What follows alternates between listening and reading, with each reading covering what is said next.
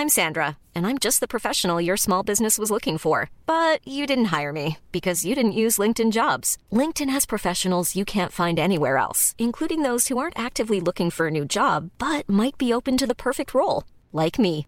In a given month, over 70% of LinkedIn users don't visit other leading job sites. So if you're not looking on LinkedIn, you'll miss out on great candidates like Sandra. Start hiring professionals like a professional. Post your free job on linkedin.com/people today.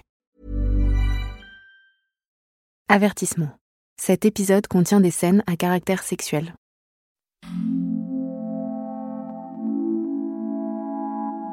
J'ai longtemps été déconnectée de mon corps. Pendant mon adolescence, j'ai jamais cherché à le toucher ou l'apprivoiser. J'en ai jamais ressenti le besoin. Et puis un jour, à 20 ans, dans mon studio d'étudiante à Lille, je me suis demandé ce que ça me ferait de dormir nue. J'ai enlevé mes affaires, je me suis glissée sous ma couette et j'ai dormi. J'avais jamais ressenti un tel sentiment de liberté. C'est comme si mon corps pouvait respirer, s'épanouir.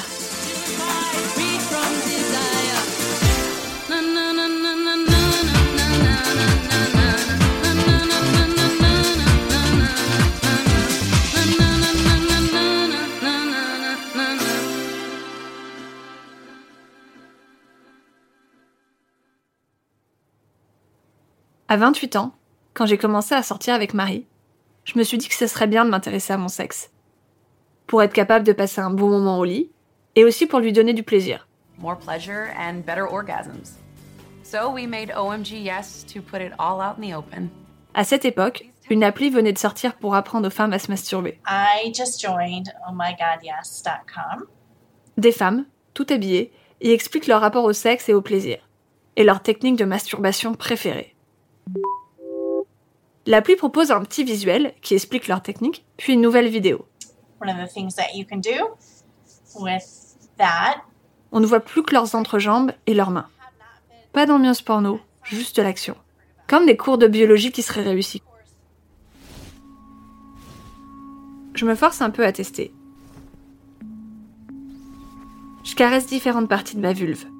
Je fais des ronds, des pressions régulières, des caresses de haut en bas, de bas en haut. Je joue avec mon clitoris, que je découvre pour la première fois. Je vois que certaines choses provoquent des réactions très biologiques. Je mouille, mon corps se tend et soudain se relâche.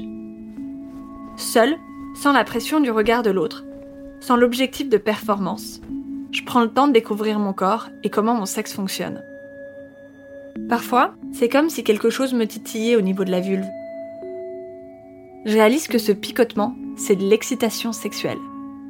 Comme quand ma copine se met à danser avec moi dans une soirée lesbienne très hot, quand deux personnages vont s'embrasser dans une série, ou quand j'entends Sexual Healing de Marvin Gaye.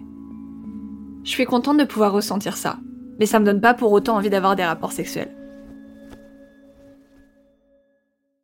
Je comprends mieux l'intérêt de la masturbation et pourquoi tant de gens la pratiquent. Je trouve ce sentiment de relâchement extrêmement apaisant. Parfois, j'utilise mon vibro comme un outil de massage. Ou alors je me mets sur le ventre et je me frotte à mon matelas ou à mon oreiller quelques minutes. C'est presque devenu un rituel pour m'endormir. Un mouvement mécanique qui crée une réaction mécanique. Mais à ma grande déception, souvent j'y arrive pas. Je peux tout essayer, mon corps ne réagit pas. Il reste sec. Et mes gestes habituels ne provoquent rien. J'ai fini par comprendre que ma libido variait selon mon cycle menstruel. Quand je me rapproche de ma période d'ovulation, j'ai une mini libido. Un truc minuscule, mais qui me va. À d'autres moments, rien ne peut m'exciter. J'en ai parlé avec des personnes asexuelles, des amis et des personnes que j'ai rencontrées via le boulot. Et j'ai réalisé qu'on avait toute une libido et une envie d'agir dessus différentes. Par exemple, Sarah, ma consoeur qui a de l'endométriose et qui n'a jamais eu de rapport sexuel, elle, elle ressent souvent un besoin de se masturber. C'est pas une réaction à une situation particulière, juste un besoin qui émerge sans raison. Elle se masturbe à n'importe quelle heure de la journée. J'ai faim, je mange, euh, bah. Je sais pas, je suis excitée, je me masturbe. Des fois, je me masturbe avant d'aller bosser parce que ça me détend un peu avant d'y aller. Enfin, tu vois, il y a un côté très physiologique. euh, juste voilà. Mes premiers souvenirs que j'ai, je me masturbais déjà, quoi. Mais évidemment, euh, la masturbation quand t'as 4 ans, quand t'as 15 ans et quand t'as euh, bientôt 30 ans, euh, ça n'a rien à voir. Enfin, C'était juste un moyen de, de déverser un peu mon anxiété aussi et de me détendre. C'est comme sucer son pouce, en fait. Elle aime aussi s'inventer des histoires sexy pour s'endormir ou alors pour se relaxer avant une journée de travail. Et du coup, en fait, il y a des fois, je vais m'inventer des histoires comme ça juste parce que ça me détend. Et qu'éventuellement, ça m'anime une petite séance de masturbation et que ça détend aussi. et, que, ça m'aide à l'endormissement. Comme je vais des fois écouter euh, genre des trucs un peu relaxants sur mon téléphone. Ou que, enfin, juste un moyen pour m'endormir, en fait, pour trouver la relaxation, l'endormissement. Moi aussi. Depuis que j'ai commencé à masturber, je m'invente parfois des histoires érotiques. C'est presque toujours le même scénario. Une femme, c'est toujours une femme, essaie de me séduire. Elle enlève ses vêtements et tente de m'exciter. La tension monte. Mais dès qu'arrivent les scènes de sexe, mon rêve s'arrête. J'aimerais bien aller plus loin, mais j'y arrive pas. Je suis incapable de m'imaginer avoir des rapports sexuels. Dans mes histoires, c'est même pas vraiment moi qui me fait séduire. Et la personne en face de moi n'est jamais quelqu'un que je connais ou quelqu'un que j'ai déjà vu. J'ai énormément de mal à saisir comment on peut être excité en pensant à une personne en particulier. Ça me fait penser à une chose que m'a dit Cécile, un homme asexuel de 25 ans. Donc la première fois que je parlais de masturbation, euh, bah, c'était au collège. Et donc il y avait des gens qui, qui voulaient que j'en parle pas. Et d'autres qui me disaient euh, Tu te masturbes sur quoi? Et donc moi je savais pas quoi répondre. Et donc je disais euh, Je masturbe sur mon lit. voilà, je prends la question au premier degré. Et après, il me disait euh, Ah bah non, euh, en fait, euh, pour, pour que tu masturbes bien, il faut que tu regardes du porno ou alors des photos pin-up, ce que tu veux, FHM. Je pense que j'ai eu une phase où justement j'ai essayé de chercher quelque chose qui m'excite vraiment. J'ai essayé les vidéos porno, ça ne m'apportait rien. Et en fait, moi, j'ai pas vraiment besoin d'images sexuelles, euh, quelque chose qui pourrait provoquer pour moi des pulsions. Euh, moi, en fait, c'est le stress qui me motive vraiment à, masturber pour, pour voilà, que, qu'à la fin, je puisse, je puisse euh, être soulagé. Tout ce qui est érection, en fait, euh, la seule que je connais vraiment, c'est celle où quand je, c'est quand je me lève. Et elle est, elle est naturelle. En dehors de ça, euh, j'ai vraiment pas de souvenir où justement il y avait quelque chose qui avait pro- provoqué une sensation au point que j'avais une érection je dirais que la chose la plus proche qui dirait qui pourrait m'apporter une sorte d'excitation, en fait, euh, c'est très précis. hein. c'est la voix de David Gilmour dans une chanson spécifique de Pink Floyd. Ce chanteur-là en particulier, en fait, euh, sa voix m'entraîne, j'ai l'impression. Et des fois, ça aide. Enfin, ça rend, ça rend la chose plus rapide, donc tant mieux. Moi aussi, j'ai développé une ou deux techniques ces dernières années. Parfois, je regarde sur Instagram des comptes de marques de lingerie ou d'artistes slash surfeuses slash influenceuses. C'est pas les personnes qui m'intéressent, c'est l'ambiance. J'aime quand les photos m'inspirent une histoire. Parfois, je me concentre sur un élément que j'aime bien. Des seins, des fesses, une tenue. Jamais un visage. Ça m'embête parce que j'ai l'impression que je fais de ces femmes des objets, que mon imaginaire sexuel m'appartient pas.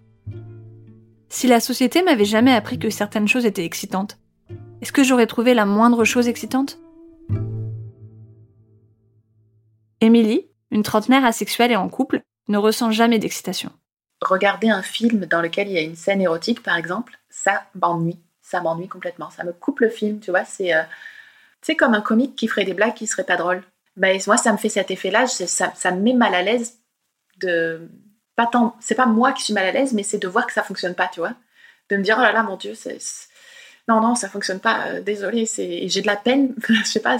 Ouais, j'ai comme de la peine ou comme euh, ouais, ce malaise, tu de, la vanne qui fonctionne pas. Ça a l'air de marcher sur les autres, donc c'est bon.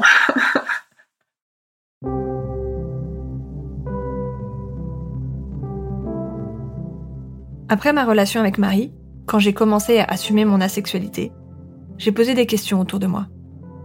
Et toi, tu fais souvent des rêves érotiques? Ça t'est déjà arrivé d'avoir envie de quelqu'un que t'as rencontré à une soirée? Tu t'es déjà masturbé en pensant à un collègue? J'ai compris un truc. Niveau désir, il y a de tout. J'ai des amis qui pensent au sexe tout le temps, qui peuvent avoir envie d'inconnus dans la rue. Et d'autres qui ne ressentent du désir que pour leur partenaire. J'ai rencontré beaucoup de personnes qui couchent à peine avec leur partenaire, ou pas du tout. Parfois parce qu'elles n'en ont jamais eu envie, d'autres parce que le temps a passé, parce que les enfants, etc. Parler avec toutes ces personnes m'a fait réaliser un truc, que je pourrais très bien refuser d'avoir des rapports sexuels et être en couple.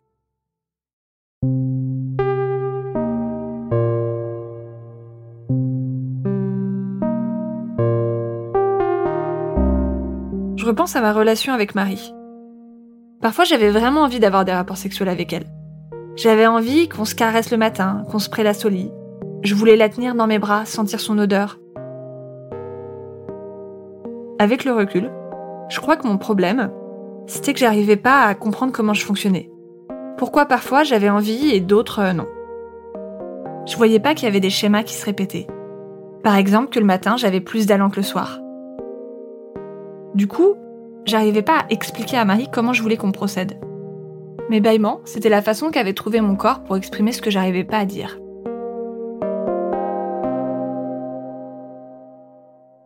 Aujourd'hui encore, le soir, je préfère dormir. Pour moi, le sexe, c'est du sport, une activité physique éreintante. Et après une grosse journée, j'ai juste pas l'énergie pour ça. En plus, après, il faut sortir du lit pour aller aux toilettes, se laver un petit peu. Ça me fatigue rien que d'y penser. Émilie est comme moi sur ce point. Pour elle, le sexe, c'est comme les crêpes. C'est chiant de faire des crêpes quand même. Tu vois, c'est long. La pâte à crêpes, il faut. J'ai pas de, j'ai pas de robot, j'ai rien, donc il faut quand même beaucoup de coude pour euh, mélanger, tu vois, pour pas qu'il y ait de grumeaux. Donc déjà, c'est chiant. Euh, puis après, c'est super long. Les crêpes une par une dans la poêle, et donc la plupart du temps, j'ai beau aimer les crêpes, ben, j'ai pas envie d'en faire parce que c'est chiant. Moi, c'est pareil. Pour que j'ai envie de coucher, il faut que j'ai l'impression que le plaisir que j'en tirerai sera supérieur au désagrément.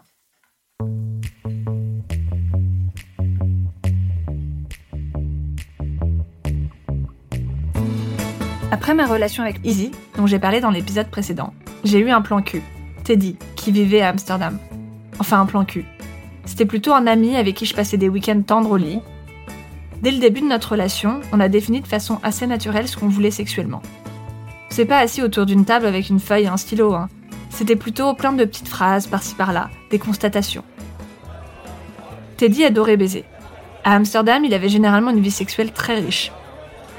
Avec moi, c'était plutôt ambiance euh, câlin, discussion jusqu'à pas d'heure et dessin animé au lit. J'aurais pu lui dire que je voulais rien faire sexuellement et il l'aurait accepté. Mais j'avais envie de cette intimité avec lui. Je lui ai tout de suite dit que la pénétration d'un pénis, c'était pas mon truc. Qu'on pourrait le faire de temps en temps, mais que ce serait rapide. Il m'a dit dès que t'en as marre, on s'arrête, et si je dois continuer, je continuerai dans mon coin. Depuis Teddy, j'ai pas eu d'autres partenaires. Ça fait deux ans et demi. Et ça me manque pas. Mais il est probable qu'un jour, je rencontre de nouveau quelqu'un qui me plaise. Je me demande ce dont j'aurais envie, de quels actes, à quelle fréquence.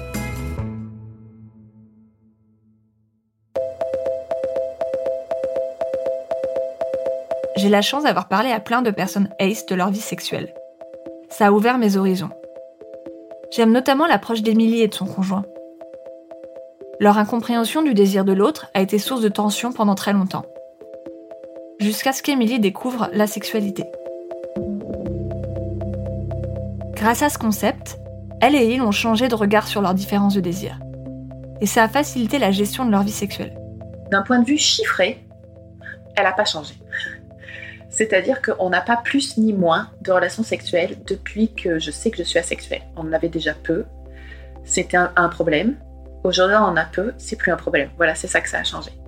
On sait que c'est pas parce que lui ne, fait pas quelque chose qui me plairait, que c'est pas parce que euh, euh, moi j'aimerais aller voir ailleurs, ou que c'est pas, tu vois, que c'est pas parce que j'ai un problème euh, hormonal ou quelque chose qu'il faut soigner. C'est, comme ça, on est comme ça, notre couple va fonctionner avec ce, ce concept d'asexualité.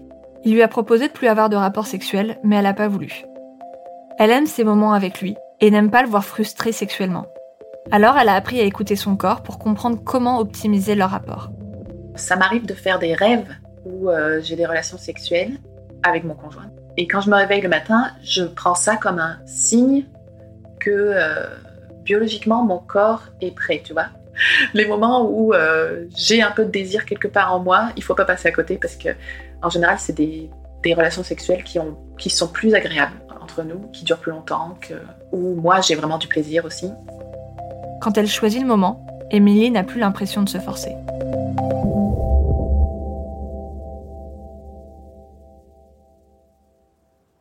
Avec Teddy, j'ai jamais eu l'impression de me forcer. Je couchais pas pour me prouver quelque chose. Je le faisais pas parce qu'il me mettait la pression, mais parce que j'en avais envie, parce que j'avais envie de partager ce moment avec lui. C'était pas à moi de dire oui ou non à sa proposition mais à nous de nous trouver en même temps. C'est comme ça qu'Émilie le vit aussi. Ça peut être une violence dans le couple quand euh, l'homme euh, se sert de, cette tension, dit qu'il est en manque, dit qu'il est frustré, euh, qu'il est en colère parce qu'il est en manque. Et, moi, je le sens pas comme une violence parce que je sais que mon conjoint prend beaucoup sur lui. Mais tu vois, je le connais tellement bien, ça fait 19 ans qu'on est ensemble, je sais exactement quand il essaye de s'éloigner un peu de moi parce qu'il ne veut pas me montrer qu'il a cette frustration en lui, quand, euh, quand il essaye de s'isoler un peu, tu vois, pour, pour pas me mettre la pression. Elle aurait jamais de rapport sexuel si elle avait l'impression de devoir faire un effort démesuré. M'empêcher de dormir une heure plus tôt, c'est un effort démesuré pour moi, tu vois. Je veux dire, je place la barre de l'effort démesuré très bas. Et euh, je pense que la clé, c'est ça, ouais. Mais je, je conseillerais jamais à personne de se forcer pour faire plaisir à son, à son mec. Jamais, jamais, jamais. Donc je suis consciente de cette, très fine frontière entre qu'est-ce qui est une violence sexuelle et qu'est-ce qui ne l'est pas. Je crois que si je devais être à nouveau avec quelqu'un, j'adopterais la technique Émilie. Mais j'y rajouterais un petit truc qui m'est venu naturellement depuis l'adolescence. Le couple libre. Ça m'a toujours semblé étrange cette idée de ce devoir fidélité, surtout sexuellement. J'ai du mal à imaginer que deux personnes puissent avoir envie des mêmes choses en même temps à la même fréquence pendant toute la durée de leur relation. Puis je vois pas pourquoi on n'irait pas coucher avec quelqu'un si on en a envie. Peut-être parce que le sexe est déconnecté de l'amour pour moi, que j'y mets pas les mêmes choses qu'une grande partie des personnes allosexuelles. Je me demande si vouloir une relation libre est un truc ace. J'ai rencontré beaucoup de personnes asexuelles qui avaient du mal à comprendre la fidélité sexuelle. C'est le cas de Cécile. En ce moment, il est en couple avec une personne allosexuelle qu'il a rencontrée sur une appli de dating. Dans le passé, Cécile a eu des rapports sexuels, par curiosité, mais il n'a rien ressenti de particulier. Je me disais, peut-être que je suis pas attiré sexuellement par les gens, mais peut-être que l'acte sexuel, ça peut me faire plaisir. Tout comme la masturbation, c'est anti-stress. Peut-être que le sexe, ça peut être pareil. Donc du coup, je me disais, euh, je peux essayer le sexe, et si ça me plaît, je continue. Si ça me plaît pas, euh, bah, je peux vivre sans. Et donc du coup, je me suis lancé sur des applications de rencontres, et j'ai eu une relation avec un homme, puis après avec une femme. Mais en fait, je ressentais pas le plaisir ça apportait absolument rien. Mais c'était pas, c'était pas une expérience désagréable ou traumatisante, quoi. Non, c'était de l'ennui surtout. Je tiens à dire ça. Du coup, avec sa copine, il préfère ne pas en avoir. Si elle en veut, elle peut en avoir avec un autre partenaire. Ça n'arrivera jamais avec moi.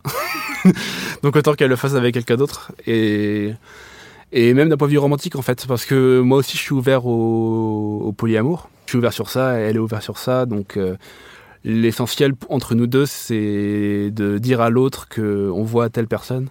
Enfin, après, je cherche quand même du contact physique, même s'il n'est pas sexuel. S'embrasser, se faire des câlins, dormir ensemble, et voilà. Quand j'explique ma vision du couple, qui est assez proche de celle de Cécile, les gens me regardent souvent avec perplexité. Ils me disent que ça se voit que j'ai jamais été amoureuse, que quand on est vraiment amoureux, c'est beaucoup plus compliqué. À vrai dire, je me demande s'ils ont raison. Est-ce qu'un jour je connaîtrais ça? Être amoureuse au point de ressentir cette jalousie?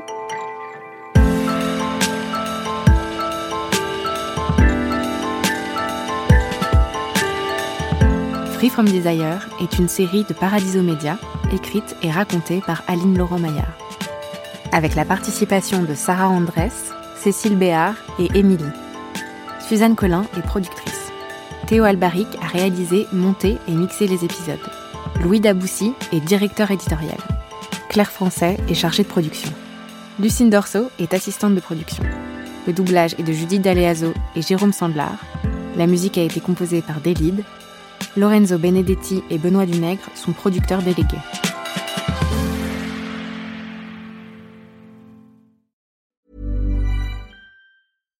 Hi, I'm Daniel, founder of Pretty Litter. Cats and cat owners deserve better than any old-fashioned litter. That's why I teamed up with scientists and veterinarians to create Pretty Litter. Its innovative crystal formula has superior odor control and weighs up to 80% less than clay litter. Pretty Litter even monitors health by changing colors to help detect early signs of potential illness. It's the world's smartest kitty litter.